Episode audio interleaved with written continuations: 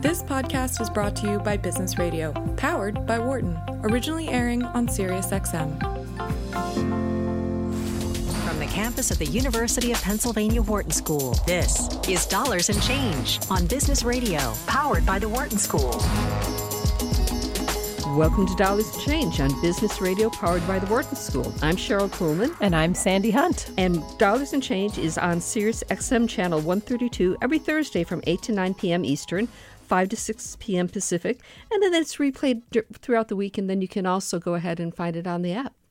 So let's jump right in to talk about a little bit about what we've got going on. Our guest is Damon Centola, who's associate professor in the Annenberg School for Communication and the School of Engineering and Applied Sciences at the University of Pennsylvania. So, Damon, welcome to the show. Thank you. And I have to say that I pushed to have Damon on the on the show because I saw you give a lecture at the Greater Philadelphia Leadership Exchange. You were the keynote, and um, I am not buttering you up, but almost everybody referred to you over and over again throughout that next day and a half Oh. because your ideas about how to get behavior and, and movements to spread um, both cut across the usual expectations, and you can talk about that, but then also give us some hope for thinking about how we might make things happen.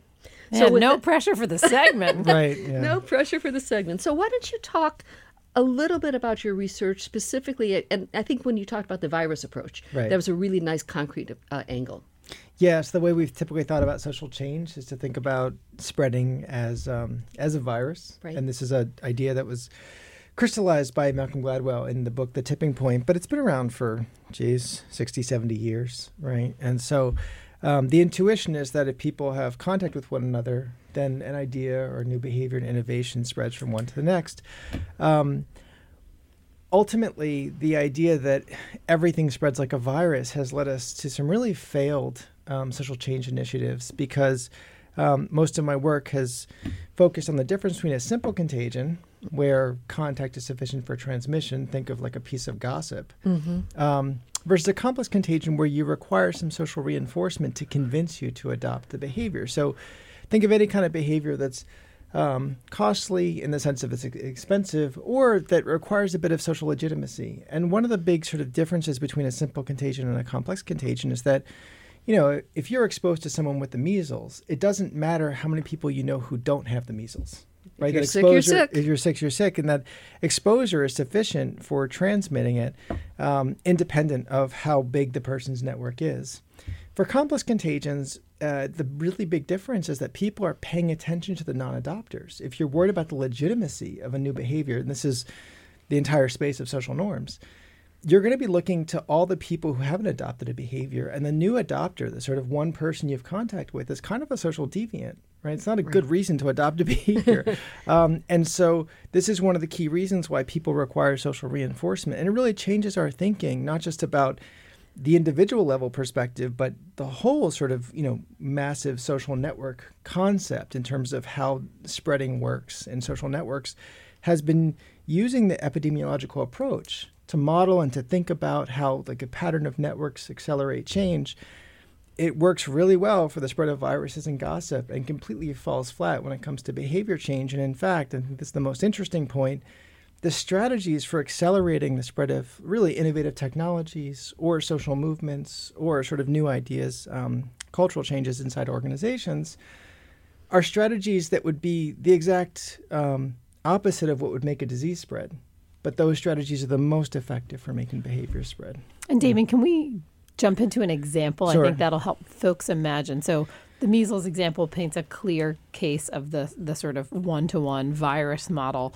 Can you give us a social movement example Of where course. people are looking to those non-adopters, something we can all say, "Oh, yeah, that makes sense." Well, the thing I focused on most recently is um, gender norms in organizations. And one of the core ideas in organizations is that if you have a broker, someone who's sort of connecting across different groups, that person can play a huge role in the spread of information and ideas across the organization. Um, the technical term for this is a structural hole. Basically, there's two groups or divisions in an organization that don't talk to each other, and the person that plays the broker um, can sort of manage the relationship. That can allow ideas in one part of the organization to spread to the other. But um, the thing to keep in mind is that that person gains a lot of um, power in the organization by being connected. Um, and that's a it's a good thing. It's for an individual to become a broker means that they get attention each time a new idea spreads because they get credit for it, which means more people come to them with their ideas, which means their brokerage mm-hmm. network in, you know increases. So it's this reinforcing thing where it's good to be a broker. The downside of that is that across these different groups, everyone knows that the broker's incentive is to spread these things. So if one hmm. group um, has adopted, let's say, something that's not simple, not a piece of information, something that's more complex, like program management software where you have to coordinate with your peers. Mm-hmm. Well, now adoption isn't a matter of me liking it, it's a matter of me and my peers coordinating. Well, if everyone in the sales division is coordinated on using this sort of software and the broker tells us over in engineering we should use it too, we're going to think, well, the salespeople have different problems than we have. They have a different sort of, you know, ecology. They have a different sort of culture. We don't know if that's going to work for us. But if it's not just a single tie from the broker across the two groups, but you've got kind of a reinforcing network of, of ties across the groups, this makes the bridge, instead of a narrow bridge where it's one person, it makes it into a wide bridge where you've got reinforcing um, connections. Now, that allows people in the receiving group, the engineering group, to mutually see that the salespeople are working on with this um, project management platform and it works for them, but to also coordinate with each other and kind of agree that they're all going to adopt it together. And then that allows the sort of innovation to spread from one group to the next. And that's a really different model of spreading because it means that the width of the bridge between mm-hmm. groups is just as important as the length. And that's something that historically has just been completely irrelevant for the spread of diseases.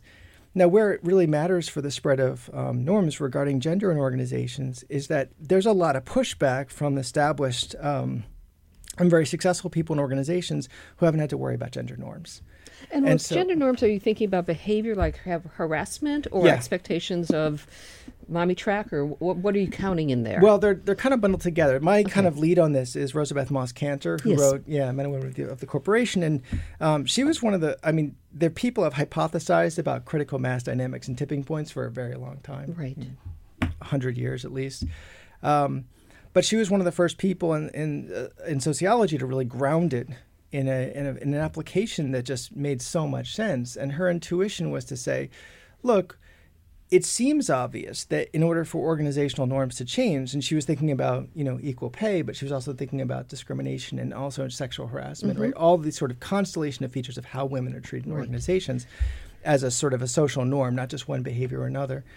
Um, and she was saying, look, you know, it's intuitive to think that you would need you know 51% of the organization to come around to this idea in order for the the whole culture of the organization to change.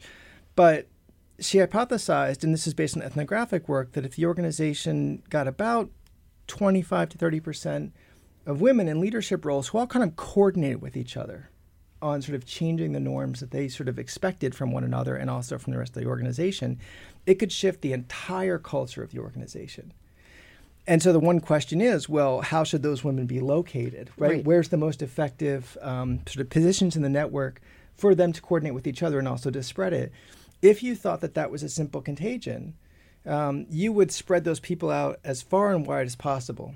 Each of your change agents would basically have massive so access to the network. Exactly. Yeah. Think of it like the measles. If you were an evil scientist trying to spread the measles, you would distribute your sort of seeds as far and wide as possible so that they got maximum exposure the really counterintuitive thing about complex contagions and about social norm change is that when you really want to change the way people think and act, you actually want to connect the change agents to each other. It's counterintuitive because right, you're basically like you're already influenced. Yeah, you're like wasting those ties, yeah. right? Because those people could be influencing new people, and instead they're talking to the converted. Why do that? Well, the reason is because the change agents are surrounded by a sea of people who don't really like that idea. So it keeps them sort of resolute with this sort of this mm-hmm. initiative, mm-hmm. and then also helps them coordinate to change other people's minds. Yeah. I have to tell you, we um, we've done a lot of research on uh, what makes employers good employers of women, and we've done you know some exhaustive literature reviews, et cetera, on this. And one of the things that hasn't come up that people expect to are networking groups, mm. women's leadership circles, yeah. et cetera. And we don't have any evidence to suggest that that is something that would um, create positive change, make mm. a company good for women. But this is very curious because what this is saying is that the existence of that helps to nudge these other behaviors. That by having a group for the connectors, for the change agents to connect with one another, stay resolute, stay informed, and then go out and connect with other people, it helps to sort of um, lubricate the changes they're looking to make. Is that right?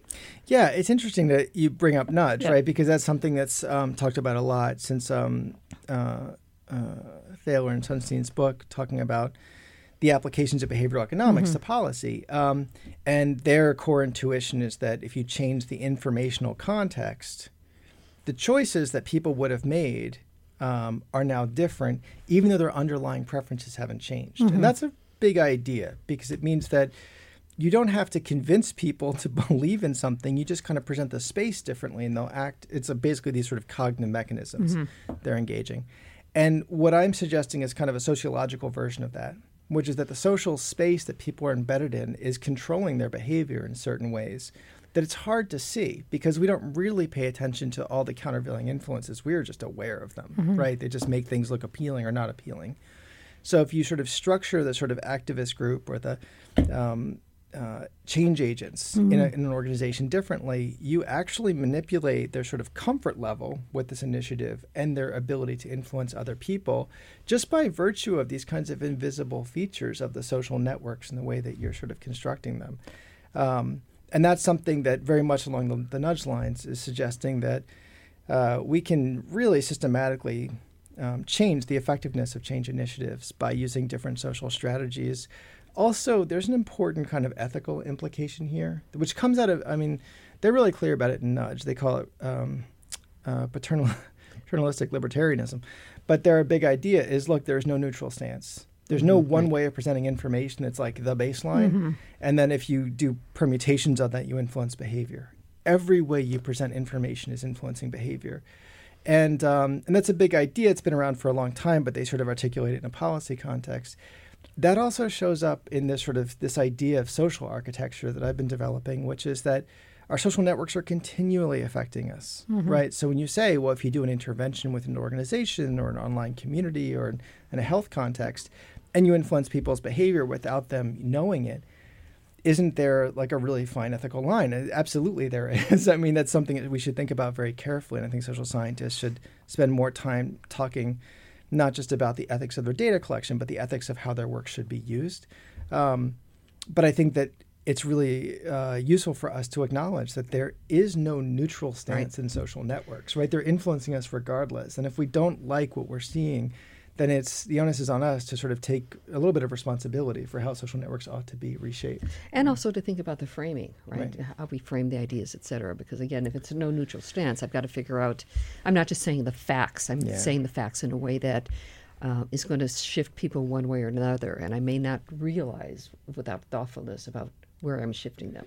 Yeah, this is a point that came up in our recent study. Um, this was in PNAS this last year, and this was a study of. Um, uh, this is the proceedings of the National Academy of Sciences for people who don't know. Um, but uh, the um, the study of political polarization, we looked at uh, Democrats and Republicans interpreting climate change data. And one of the tricks here is that in public policy, and this is true in, in health and organizational change, and also in um, climate change uh, policy advocacy, there's the belief that if we just distribute the science or disseminate the information, that the world will read it, understand it, and change their opinion. It's it's been falsified so many times. It's amazing that people There's no still think evidence this. for it, and There's tons- there's tons evidence against for it, yeah. but it's a compelling idea. Um, and ultimately, uh, you know, what we wanted to do was to show that as compellingly as possible. That kind of baseline idea. You give you know Democrats, and Republicans the same information, and they will draw literally the opposite conclusion. Um, and so we were able to show that, and this was based on uh, data that NASA collected in 2013 on Arctic sea ice trends, which shows this massively downward curve in Arctic sea ice. And a large number of Republicans looked at that and said, well, we asked them where Arctic sea ice was going to be in, in 15 years, and they said, well, obviously it's going to be higher. We were like, how do, how do you make that? How do you make that inference? um, and it's of course motivated reasoning. There's bias in the interpretation of information, but these are you know educated Yeah, people with yep. you know the best intentions, and it just looks a certain What's way. What's their answer? Um, well, the idea was uh, that the data are noisy, right? So the line, even though the massive over the course of 40 years is this massive downward trend, there's little bumps up and down. So if there's a little bump up at the end, And gives them, you can use yeah. that as evidence for saying, well, now it's going to keep going up continuously, even though the trend over the last 40 years is a massive downward curve, right? So it's ways of taking little bits of noise um, or um, imperfections in the data collection and then turning it into an argument for what the whole story says. And of course, this frustrated NASA because the whole agenda they had with releasing these data was to show that a large scientific neutral organization could collect these data and release it to the public and just show definitively what was happening. Right. And the fact that the vast majority of the audience they were trying to reach interpreted the data to say the exact opposite of what NASA was intending, you know, confounded their whole attempt. Sure. And so and so what we did is we we collected those data. We found, you know, polarization in the groups. Everyone, you know, the Democrats saw one thing, the Republicans saw another. Was it, were there social norms at play? Was it like 10 Democrats in a room with the report or Oh no, these individual? were these we had two thousand people in this study, um, and what we did was we allowed people just individually to look at the data, Mm-hmm. and then we uh, we sort of gave them the opportunity to say, what do you think in fifteen years? What what are the Arctic sea ice levels going to be? And our big question was whether it's going to be up up or down. Um, and then what we did was we let them interact in a social network. Now we designed it like a social media space. So we had all kinds of graphics and Mm-hmm. images, you know, that were made it like fun, visually like eye candy, showing the the um, Democratic uh, Party logos and the Republican Party logos in the space. Um, and after three, you know, four, five, six, seven minutes of interacting, um, we then asked them the question again, and nothing changed. Right, so the social interaction was completely useless. We ran the same exact study, except we took all of the logos out. We just removed kind of the graphics, and then ran the study again. And um, the both groups, the Democrats and the Republicans, increased to like ninety percent accuracy in their capacity to make accurate predictions about global climate change. And there was zero polarization. Like they literally were identical in their capacity to interpret the graph. Once the social networks were stripped of identity. Well, no, identity was was wasn't there in either case. It was literally just a picture in the corner of the screen that had nothing to do with it. do That's what's so striking about it. This was what Yeah. you're bringing up with framing effects is that it wasn't even that you were looking at people and saying, "Oh, you're a Republican, oh, you're a Democrat." It was anonymous people in both Just a reminder that it you was just are. a picture, Yeah. right? Yeah. Well, that's a- what they say if you Right. present. Um, I've, I've read a study. And we're going to have to Oh, let Damon go to okay. class. Oh, I have He's- to, I have to go teach. He's rushing off to class. We've been talking to Damon Centola. Let's He's follow him the- to class with the mics. exactly, the associate professor in the Annenberg School for Communication and the School of Engineering. Great. Thank Thanks you so so much. much. Thank you Yeah. so much. Okay, bye bye. This is Dollars and Change on Business Radio, powered by the Wharton School, Sirius XM 132. For more insight from Business Radio, please visit businessradio.wharton.upenn.edu.